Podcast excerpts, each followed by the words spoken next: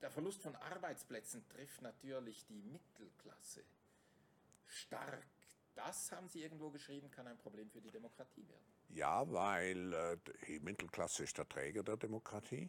Und äh, wenn wir die Mittelklasse aushöhlen, dann werden wir die sozialen Spannungen noch erhöhen, weil der Gewinn aus der vierten industriellen Revolution, wenn wir sie nicht in den Griff bekommen, politisch, geht dahin, dass diejenigen, die die unternehmerischen Ideen haben, die neuen Ideen, die Innovationsideen, die das Kapital haben, die werden profitieren, während diejenigen, die, äh, sagen wir, more, mehr die Servicearbeiten leisten, werden äh, irgendwie ähm, die Verlierer dieser Revolution sein. Wie sieht der Bürojob der Zukunft aus?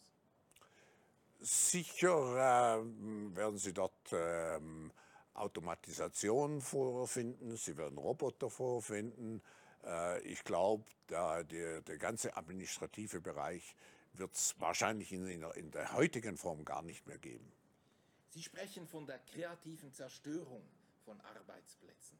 Was ist daran kreativ? Was meinen Sie? Ah, es wird sicher neue Arbeitsplätze geben. Wir werden Roboterreparierer brauchen, wir werden Drohnendispatcher brauchen und so weiter.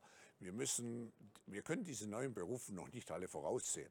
Aber ich bin sehr optimistisch, dass es neue Möglichkeiten der Beschäftigung geben wird. Und vor allem, ich glaube, dass der Bereich des Sozialwesens, der Bereich des Gesundheitswesens in der Zukunft wesentlich mehr Arbeitskräfte relativ zur Gesamtbeschäftigung braucht.